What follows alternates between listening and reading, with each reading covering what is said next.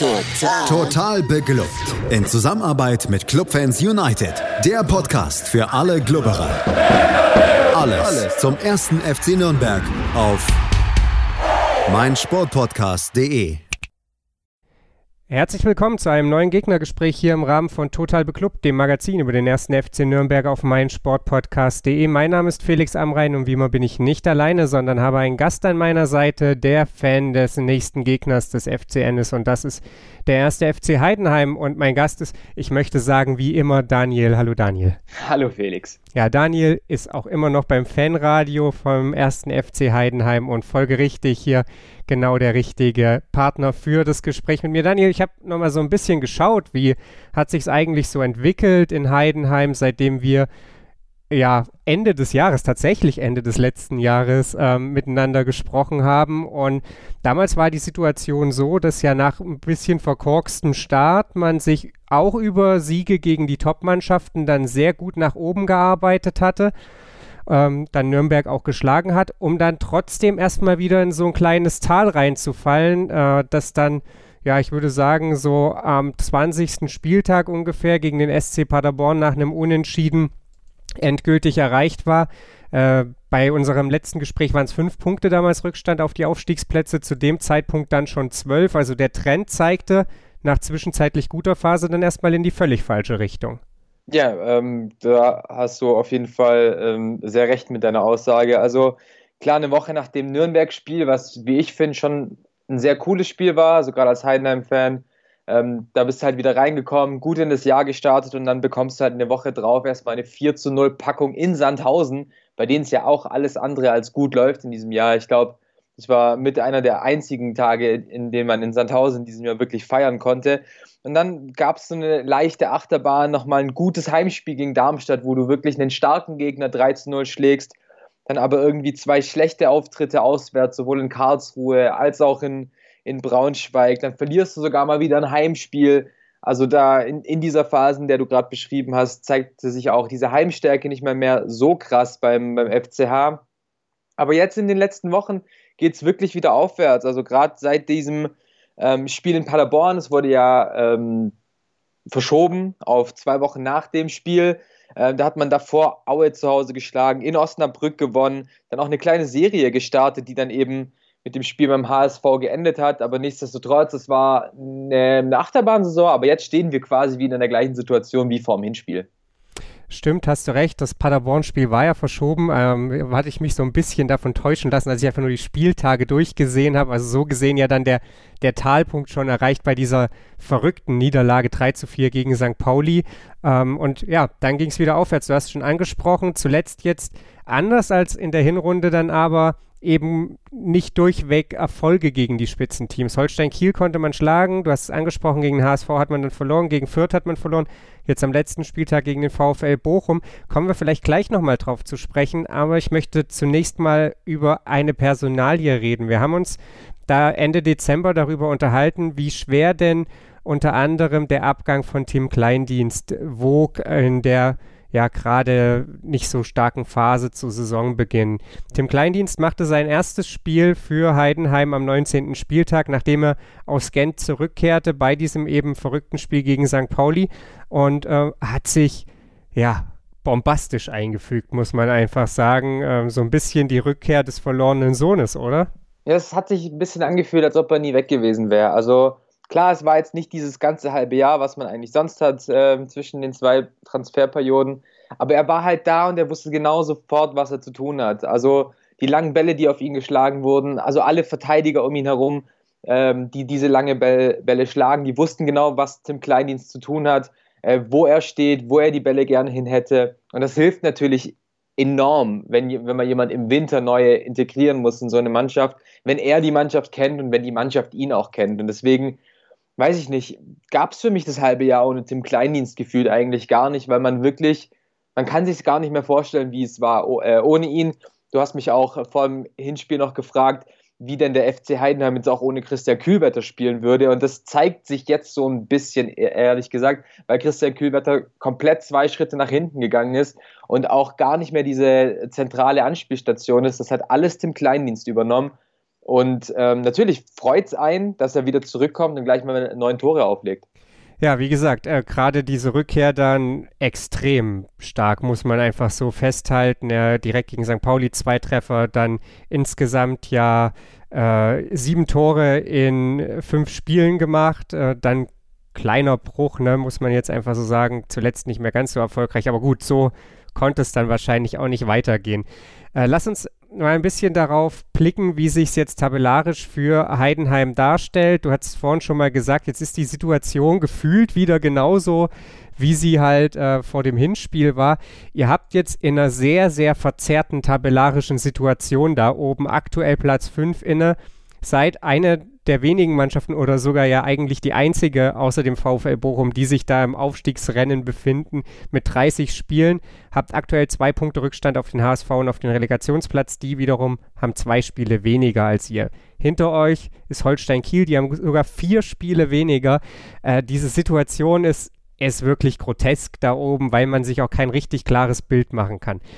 Ich habe mir vor dem Podcast äh, angeguckt, wie denn von 538 so die Vorhersage ist, wie wahrscheinlich es ist, dass Heidenheim noch aufsteigt und das wird mit unter einem Prozent beziffert.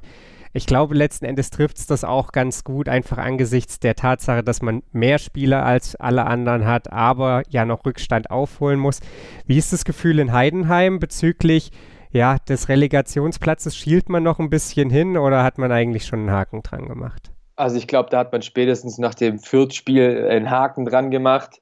Ähm, wie du sagst, die Tabellensituation, die kann auch jeder lesen, dass man ohne diese vier Spiele Rückstand äh, auf Holstein, äh, die Holstein Kiel hat, nicht auf einem fünften Platz stehen würde, beziehungsweise gestern vor dem Spiel gegen den VfL war man ja sogar Vierter. Also hätte man das Spiel gewonnen, wäre es dann vielleicht nochmal ein bisschen, ja, ein bisschen mehr Aufbruchstimmung gewesen. Aber allein, dass man jetzt halt wirklich gezeigt hat, gegen Hamburg, gegen Bochum, auch gegen Fürth. Man hat nicht die Qualität, um mit den Top-Teams der zweiten Liga äh, mitzuhalten. Ich glaube, man ist einfach sehr, sehr froh, dass man dieses Transition Year, was man einfach hat durch die Abgänge von Dorsch, ähm, aber auch von Timo Beermann oder einem Sebastian Griesbeck, dass man die wirklich sehr gut aufgefangen hat, dass sich Spieler wie ein Jan Schöppner, der aus der vierten Liga kam, extrem gut entwickelt haben zu einem defensiven Anker im, im zentralen Mittelfeld.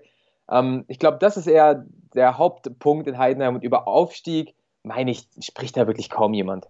Du hast also das Gefühl, dass man da irgendwie nicht, ja, der Möglichkeit nachtrauert oder sowas, weil wie gesagt, so man hat das Gefühl, dass das vielleicht auch, oder ich habe das Gefühl, sagen wir es mal so, dass ein bisschen mehr drin gewesen wäre. Ich hatte es vorhin schon mal gesagt, in der Hinrunde hat man diese Spitzenspiele größtenteils gewonnen, jetzt hat man sie größtenteils verloren.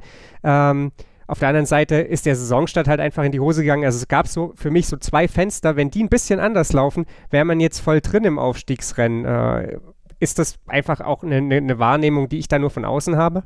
Ja, es ist halt irgendwie auch so, so eine Sache. Ich erinnere mich noch dran, wie ich in Osnabrück stand ähm, in der Halbzeit, wo wir mit 1-0 geführt haben gegen den VfL und wir, ich äh, habe mit meinem Fanradio-Kollegen gesprochen, hey, wenn wir heute das, das Ding holen, dann gegen den Paderborn irgendwie was holen, dann sind wir unten durch, dann sind wir unten raus. Und ich glaube, das ist so ein bisschen das, was am Anfang noch die Haupt, das Hauptziel war. Denn auch der Heidenheim hat in diesem Jahr äh, einen Spieltag, an dem er auf Platz 16 gestanden ist und da einfach gar nichts funktioniert hat.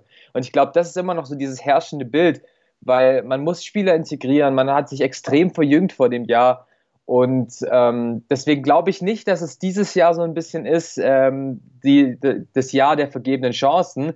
Ähm, das war eher letztes Jahr, weil letztes Jahr hattest du außer dem VfB und Bielefeld kein wirkliches Team, was da vorne, vorne rausmarschiert. Und dieses Jahr hast du einfach vier Teams mit Bochum, Fürth, Hamburg und auch Kiel, die einfach Erstligareif spielen. Und ich glaube, das wird sehr oft akzeptiert. Und dann heißt, ja, wenn wir da die Besten sein können, die aus diesem Rest rauskommen, dann sind wir vollkommen zufrieden damit. Alles klar. Dann lass uns mal so ein bisschen drauf schauen, was den ersten FC Nürnberg ja am Samstag erwartet, wie sich vielleicht jetzt auch eben diese Mannschaft nochmal so ein bisschen entwickelt hat äh, seit dem Aufeinandertreffen. Wir haben über Tim Kleindienst gesprochen. Du hast auch schon äh, so ein bisschen angedeutet, dass sich dadurch die Rolle von Christian Kühlwetter wieder verändert hat. Was erwartet den FCN? Also Heidenheim kommt natürlich wie gewohnt aus einem sehr stabilen äh, Defensivgebilde. Also du hast da mit Patrick Meinker und Oliver Hüsing zwei erfahrene Verteidiger, die wirklich wissen, was sie zu tun haben. Ähm, sehr interessant war jetzt auch zu sehen, wie Patrick Meinker mal gegen schnelle Stürmer vorne agiert. Da hatte ich ein bisschen Angst, sowohl gegen Simon Zoller als auch gegen Jason Lee von Holstein Kiel, dass, dass er da nicht hinterherkommt. Aber dieses Mann-Decker-Ding kann er auch spielen. Ansonsten versucht Heidenheim im Mittelfeld eigentlich recht variabel zu sein. Also ich habe Jan Schöppner schon angesprochen, eigentlich er ist der Einzige, der so wirklich gesetzt ist, gemeinsam mit Dennis Tomalla und dann wird eigentlich oftmals variiert zwischen einem klassischen 4-4-2, einem 4-2-3-1 oder auch einem 4-4-3 mit einem festen Gebilde im zentralen Mittelfeld. Da kommt es eben darauf an, wer von Jan Schöppner attestiert wird. Oftmals äh, ist es eben Kevin Sessa, der so ein bisschen offensiv, eine offensivere Rolle übernimmt. Ähm, er, Dennis Tomalla, der eigentlich von einem Stürmer zu einem Achter umgeschult wurde, äh, bilden dann oftmals in dem 4-3-3 die Mitte und wird dann eben unterstützt. Tim Kleindienst vorne drin. Christian Kühlwetter hat auch seit der Ankunft von Tim Kleindienst eigentlich schon alles gespielt. Er war in der gestrigen Partie gegen den VfL Bochum war er rechter Flügel. Gegen Holstein Kiel hat er auf der 10 gespielt, aber genauso spielt er oftmals die zweite Spitze neben Tim Kleindienst, je nachdem eben, was da äh, gefragt ist. Ähm, auf den Flügeln wird dann oftmals variiert zwischen dem Tobi Moore der links wie rechts spielt mit seinem linken Fuß, äh, ein Robert Leipertz, aber auch ein Florian Pick. Also da versucht man variabel zu sein. Allerdings ist dann Frank Schmidt jemand, der gerne mal mitten im Spiel auf die Flügel ausweicht. So dieses klassische 4-4-2, zwei Sechser in der Mitte, zwei Außenspieler, zwei Stürmer vorne drin. Ähm, da ist dann eigentlich alles mal mit drin, aber die Hauptformation ist, ist dann doch wirklich, dass man eine stabile Mitte hat, außen ein bisschen Gefahr ausstrahlt und dann einfach mit dem Kleindienst von eine Wucht hat, der sowohl lange, lange Bälle auf die Außen weiterleiten kann, aber der auch als Wandspieler einfach mal wieder zurück ins Zentrum spielen kann.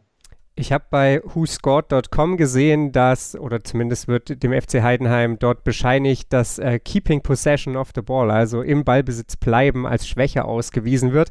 Ähm, ist das was, was du unterschreiben würdest? Der erste FC Nürnberg hat es in den letzten Wochen, klammern wir das Spiel gegen die Würzburger Kickers mal aus, sehr, sehr gut geschafft, aggressiv zu pressen und Gegner wirklich zu stressen. Äh, auch Gegner, von denen man eigentlich sagt, dass sie zumindest mit Ball ganz gut agieren können. Ist das tatsächlich eine Schwäche von Heidenheim? Ist das was, was dir Sorgen bereitet, wenn du auf Samstag blickst? Also ich, ich stimme dir zu, Heidenheim ist kein gutes Team, das mit dem Ballbesitz aus agiert. Äh, das sagt auch der Eye-Test, also da, das sehe ich einfach nicht besser. Allerdings sehe ich oftmals ein Mittel, das gegen ein hohes Pressing funktioniert. Ähm, klassisches Dreieckspiel zwischen Sechser, Außenverteidiger, Innenverteidiger, bis die erste Kette der, Pre der Pressinglinie überspielt ist und dann wird meistens ein langer Ball gespielt. Das benötigt natürlich nicht viel Ballbesitz, ist aber sehr oft sehr effektiv. Ähm, also deswegen bereitet es mir keine Angst, aber ich bin immer ein sehr großer Fan von frühen Pressingverhalten bei gegnerischen Teams. Ähm, Heidenheim kommt dann damit tatsächlich nicht ganz so einfach zurecht, einfach weil die Innenverteidigung und Außenverteidigung nicht so spielstark ist. Sobald aber mal, und das zeigt sich eigentlich bei fast jeder Press äh, hohen Pressinglinie, sobald die erste Pressinglinie überquert ist von dem Ballbesitz äh, Heidenheims, dann geht es schnell nach vorne und dann tun sich auch gute Chancen auf. Okay, dann dürfen wir auf jeden Fall gespannt sein. Klingt so, als könnten wir ein spektakuläres Spiel am Samstag erwarten. Ähm, mal gucken, ob es dann am Ende auch so kommt und wer dann ja da die Nase vorne hat. Wir müssen über eine Personalie noch reden, Daniel, denn die hat Heidenheim geprägt wie wahrscheinlich fast keine zweite. Und das ist Marc Schnatterer, der nun nach 13 Jahren den ersten FC Heidenheim tatsächlich verlassen wird das hat sich alles so ein bisschen auch abgezeichnet. Ne? Seine Rolle wurde peu à peu kleiner, was halt auch einfach daran liegt, dass er mittlerweile 35 Jahre alt ist, Ende des Jahres dann 36 wird. Wie nimmt man das in Heidenheim auf? Was weißt du vielleicht auch, was ich nicht weiß, äh, hinsichtlich seiner Zukunft? Ähm, hinsichtlich seiner Zukunft weiß ich leider auch nur das, was vom Verein kommuniziert wurde. Also ihm ist, ihm wird ein äh, Job im Verein angeboten da hieß es auch, egal was er machen will, ihm stehen jegliche Türen offen, also sowohl für Trainerausbildung als auch für eine Ausbildung im Vorstand oder eben im Managementbereich, da, da hat er alle Möglichkeiten. Allerdings hat ja äh, Marc Schnatterer kurz vor der Bekanntgabe auch ein Interview mit der DPA geführt und da eben gesagt, für ihn ist der Zenit noch nicht erreicht. Also er, also der Zenit ist schon lange überschritten, aber für ihn ist das Ende noch nicht erreicht.